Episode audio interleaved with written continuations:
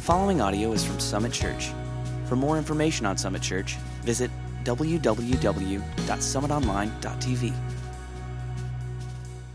Hey, thank you so much for joining us today. I know that God has something really huge in store for us as we continue to walk through the Gospel of Luke. We're coming into some really powerful stories that Jesus tells to try and teach us invaluable lessons about life, about what it means to live for the kingdom of God and in the kingdom of God. Before we get started, though, if there's any way that we as a church can be praying for you, we believe that prayer unlocks the power of God. So if you wouldn't mind going to summitonline.tv forward slash prayer, you can list your prayer requests there and know for certain that there are people who believe in prayer that are going to be praying for you and your requests.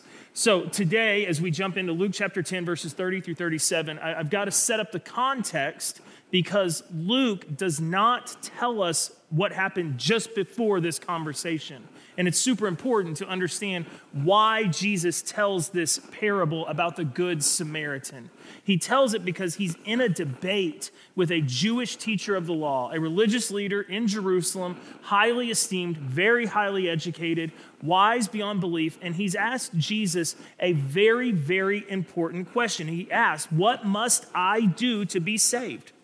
If you're talking to Jesus, any idea who Jesus is, that's a great question to lead with. What, what do I got to do to get into heaven? What do I have to do to be saved? Jesus famously answers You need to love God with all your heart, soul, mind, and strength. You need to love your neighbor as yourself. Those are the number one and number two commandments. That's what it takes. That's what he lays out before this teacher of the law. And the teacher of the law, thinking through and processing probably much more with his mind than with his heart, he then responds with what I think is a valid follow up question. He goes, Okay, loving God, I get that. But who's my neighbor? Who is my neighbor? It, that, that's valid to me because it's, it's, it's in there. If, what must I do to be saved? Love God, love my neighbor as myself. Okay, so who are those people? It's people that live directly next to me. Who am I supposed to love? And Jesus, instead of just directly answering the question, it says at the beginning of verse 30, if you read in the Greek, it says, Jesus decided to engage in the debate. He, he knows that what this religious leader is trying to do is not necessarily trap him, but he cares far more about winning the argument than truly learning the truth.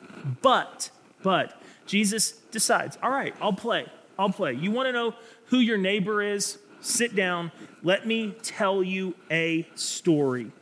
A story about three types of people. Three types of people that after laying them out, Jesus will ask this highly educated man you tell me which one of the three was a neighbor? Which one of the three loved as a neighbor should love? Now, I will tell you, this is the easiest multiple choice quiz that has ever been given after you hear the story. But within it, there are nuances and truths that we must see and must pull out. So, the first of three types of people, the first of three types that Jesus will share in this parable, he talks about the thieves. A thief says, What's yours is actually mine. I have every right to take it. Luke chapter 10, verse 30 says this In reply, Jesus said, that word reply there is the verb that says he decided to pick up the debate. Jesus said, A man was going down from Jerusalem to Jericho when he was all of a sudden attacked by robbers. These robbers were vicious. They stripped him of his clothes, they beat him, and then they left him, leaving him half dead. So this is not just a give me all your money in your pockets. These robbers were ruthless, taking his clothes, leaving him for dead. Now, those who were listening on this day, they would have immediately recognized the path that this man was on. The road from Jerusalem to Jericho, it was known as the blood road. It had many switchbacks, hills, places for people to hide and ambush. You did not travel this road alone. Everyone knew it. It was 17 miles from Jerusalem to Jericho. The reason they say going down to Jericho is because in that 17 miles, you drop 3,000 feet of elevation. So you're constantly on the downhill, dangerous road, and on this known dangerous road, this man is attacked. Everyone listening would have understand and been able to picture this. There's a second type of person who then enters the story and comes along the same path. There's actually two of them. It's clergy. Two different clergy come down the same road and they engage this man. But the clergy say, What's mine is mine. I'm going to hold on to it. I'm Not going to take anything from you, but what's mine is mine. Luke chapter 10, verses 31 and 32. A priest happened to be going down the same road, so coming from Jerusalem to Jericho. And when he saw the man, he passed by on the other side. He gave him wide berth. So too, a Levite, when he came to the place and saw the man, he passed by on the other side. So a priest and a Levite. In Jerusalem, the priests and the Levites had very, very specific jobs as it pertained to the temple, the temple in Jerusalem, where hundreds of thousands of Jewish believers would come on a regular basis to offer sacrifice, worship, and praise to their God. The priests, they were in charge of overseeing the sacrifices that were made to God. The Levites, they were over the worship services or prayer gatherings that happened in the temple. Both were highly sought after positions, revered in the community, and get this, they only served active duty four weeks out of the year. So, one month out of the year, they were in Jerusalem. And now they're going back home. They can't afford to stay in Jerusalem. So, they're heading back for their 11 month break to their hometowns. They're done with their religious duties. They see this man half dead and naked on the side of the road, and they go, Ugh, I don't have time for that. No. They also, in their minds, are thinking, he might be dead. And if I touch a dead body, I will be rendered ceremonially unclean and unable to perform my religious duties. My service to God could be put at jeopardy.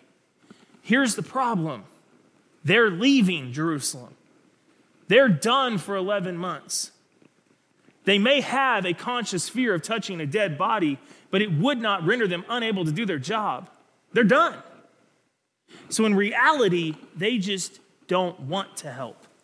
They see the need, but they don't want to engage. They have no religious obligation to do so. So, therefore, they're not going to. They simply don't want to help. It was a selfishness and a fear that kept these two men from doing what God desires of all of us. They were more concerned with their own stuff than to waste their time on one of God's creations. And you can sit there and go, well, this is a parable. This didn't really happen. I mean, come on. If someone really saw someone bloody in a ditch, they would at least walk over and check on them. This is hyperbole. This is too much. Well, maybe. But in 1973, Darley and Battison, two Christian behavioral psychologists, they did a research project. They took 40 seminary students students who were choosing to give their life to full time ministry. And they picked them for a very special, very special initiative. They said, I need you to write a sermon, and we're going to record all 40 of them. We're going to turn them into a large album, and then we're going to send it out across the nation. So these 40 seminary students are thinking, This is my break. They set up times for each of them to come into a studio and record their sermons. But that wasn't what was really happening knowing when each student would be coming into the studio to record, they had a woman, an actor, lay across the middle of the path that each student would be walking on, visibly hurt and in need of help. And only, only 40% of the seminary students stopped to even offer help.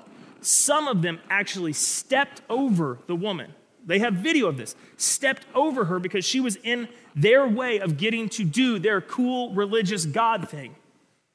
So we think this Levite and this priest are unique. Now, I think there's a lot of people, especially religious people, who see the need of this world, who see the need of individuals, and think to themselves, I've already done enough for God. I, have done mine, and I'm going to keep mine engaging right now is not necessary. Me and God are good because of all the great things I've done for Him. I think we can sit here today and admit that that's just craziness. But Jesus says, at this point, lined out two types of people there's thieves, and there's the religious. The thief thinks that what's yours should be mine. The clergy in this story, they think that what's mine is mine, and I'm going to hold on to it. But then there's a third type of person in this parable. Luke chapter 10, verses 33 through 35, talk of a Samaritan. And the Samaritan says, What's mine is actually yours. What's mine is yours. I, I live with open hands. Luke chapter 10, 33 through 35. But a Samaritan, as he traveled, came where the man was. And when he saw him, he took pity on him. He went to him and he bandaged his wounds, pouring on oil and wine. Then he put the man on his donkey, brought him to an inn, and took care of him. Verse 35. The next day, after stabilizing him, he took out two denarii and gave them to the innkeeper and said, Look after him. When I return, I will reimburse you for any extra expense you may have. Now remember, Jesus is talking to a crowd, but he's debating with a religious leader, with a teacher of the law. The moment that this teacher of the law heard Samaritan, he would have physically cringed. The Jewish people hated Samaritans for one reason completely racism. Samaritans were half Jewish, but they had decided to intermarry with pagans. So it was impossible, it was impossible for a pure blood Jew living in Jerusalem to look at a half breed Samaritan without just going, You ruined your birthright. You had everything handed to you by God, and you chose because of your own lust and passion to intermarry and to bring in outsiders, and, and you are worse than them because you had it and you chose something else. So, this religious leader, listening to Jesus tell this parable, has to overcome the vomit in his stomach to think that a Samaritan could do anything right or good. But he does. He sees the man and he first triages and starts first aid. He bandages his wounds, okay? Well, if you recall, the man in the ditch is naked. So, most likely, the only material for bandaging this man's wounds would have been the Samaritan's own clothing that he tore and fashioned into bandages to try to stop the bleeding. Then he took out the oil to try to ease the pain. His own oil, expensive oil, that he used generously to try to ease the suffering of this man in a ditch, his total stranger. Then he takes out his wine, his own wine, and you'd think, oh, well, that should be for the pain, but it's not. That was to disinfect. The, the best way they could possibly treat the wounds and clean them out was be with the wine. So he, he uses his own wine, and then he knows that the man can't walk. So he dismounts off his ride and puts the man from the ditch on his donkey. That alone is more gracious and more merciful than any of the other people in this story have thought about being. But then he goes further. He takes the man to an inn, makes sure he has a bed, makes sure he has food, squares up with the innkeeper. And then I say the cream on the top, the cherry, he goes, Now here's the deal. I've got to leave, but I'll be back to look after this stranger. I'll settle the accounts then, give him whatever he needs. We see, we see in this that Jesus has outlined three types of people. Three types of people and then jumping down to Luke chapter 10, verses 36 and 37, Jesus in the debate, he asks the question. Okay, here's what he says Which of these three do you think, and, and the word there literally means became a neighbor to the man who fell into the hands of robbers? I told you, I told you, this is the easiest three question multiple choice quiz you will ever have. But Jesus asks, okay, it's not that they were neighbors, which man became a neighbor? Which one became a neighbor to the man who fell in the hands of robbers? The expert in the law replied, The one who had mercy on him. Interesting note, he wouldn't even say the Samaritan, he wouldn't speak it. It, it, was, it was the guy who did all the nice stuff. He, he, was, he was the one who became the neighbor. Jesus told him, Go and do likewise. You asked me, what does it take to be saved? I told you, love God with all your heart, soul, mind, and strength, and love your neighbor as yourself. Do those things. The rest of it kind of plays out. Okay? Now, we know that to be saved, you must have faith in Jesus Christ because of the grace that He's shown us. It is by faith through grace that we are saved. Okay, so this is not a doctrinal treatise on salvation. This is a religious leader asking a question and Jesus saying, Hey, buddy, you think that because you know a lot about God, you're good with God, but you're falling into the trap that many fall into. You know everything, but you don't live it out. So you need to go and do as the Samaritan did. You want to know what it's like to walk in the goodness and the mercy of God, then go show that goodness and that mercy to others. Now, I love the simplicity of that answer. Love God with all your heart, soul, mind, and strength. How do I love God? Love your neighbor as yourself. Who's my neighbor? It's all those in whom you come into contact with that you can show the mercy and love of God to. It's something that we talk about a lot here at Summit. It's that for you mentality. The people that we come into contact with in our community, we're for that person. We're there to come alongside that person and help that person, even if we are different from that person or disagree with that person politically or religiously, whatever it may be. We're still for that person for one reason because God is for that person. And without using the for you language, that's what Jesus is saying here in this parable. The parable of the Good Samaritan is that the ones who love God and know God are going to be for those who are hurting. Why? Because God is for those who are hurting. Jesus wants this lawyer, this teacher of the law, to avoid a very common pitfall. He believes that knowing the right answers guarantees him salvation. Having perfect biblical knowledge, but failing to do what it teaches, James says is useless. It's useless. Looking at the word and forgetting what it says, failing to do it, it's senselessness. James chapter 2, verses 14 through 19. What good is it, my brothers and sisters, if someone claims to have faith but has no deeds to go with it? No actions, no living it out. Can such faith save them? Another way of saying that is that saving faith. You believe, great, okay? But do you act on that belief? Suppose a brother or sister is without clothes and daily food. If one of you says to them, Go in peace, keep warm and well fed, but does nothing about their physical needs, what good is that? What good is that? Now, I don't know that James is drawing from the parable of the Good Samaritan, but you can see the parallels there, right? Someone's naked, someone's cold, someone's hungry, and you just say, Hope it gets better for you. Hope it gets better. Really do. Think positive thoughts, buddy, when you can step in and do more.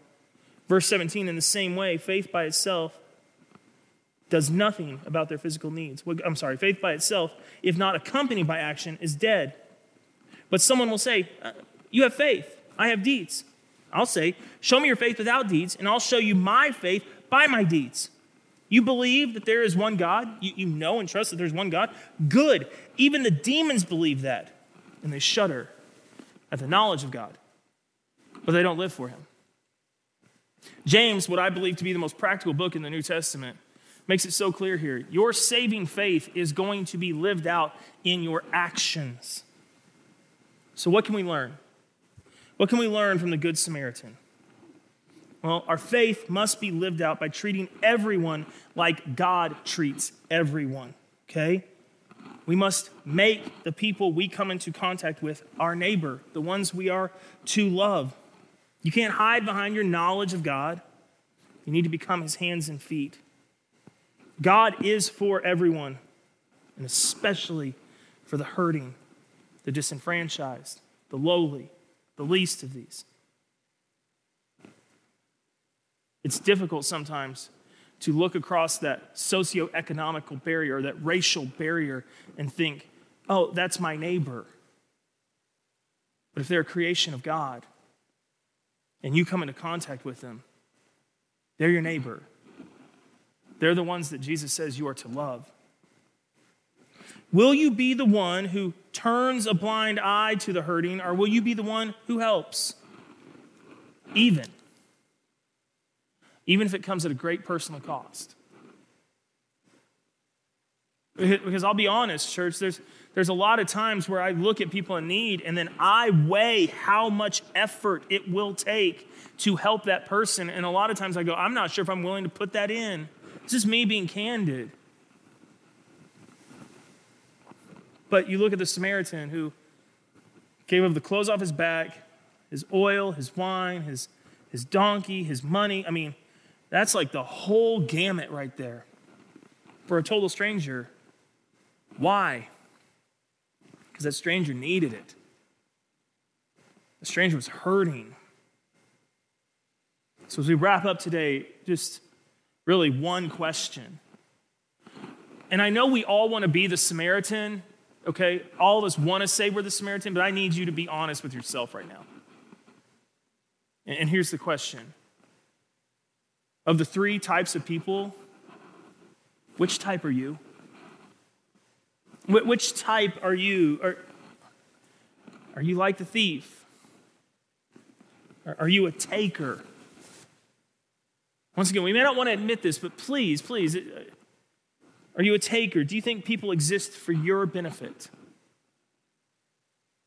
I've been guilty of that. Just completely turning my mind off to the needs of others and only focusing on my own needs, seeing how that person can better benefit me. I've done that. Are you like the clergy? Are you an abstainer, a conscientious objector to helping people because I, have done more than enough for God already? Do you think people need to fend for themselves? Because after all, you do. You take care of you. You're not asking anyone else to help you, so why would you need to help someone else? Are you are you like the clergy? Or are you like the Samaritan? Are you a good neighbor to those that you come into contact with? Are you one who thinks that people need to receive the same mercy that you have been given?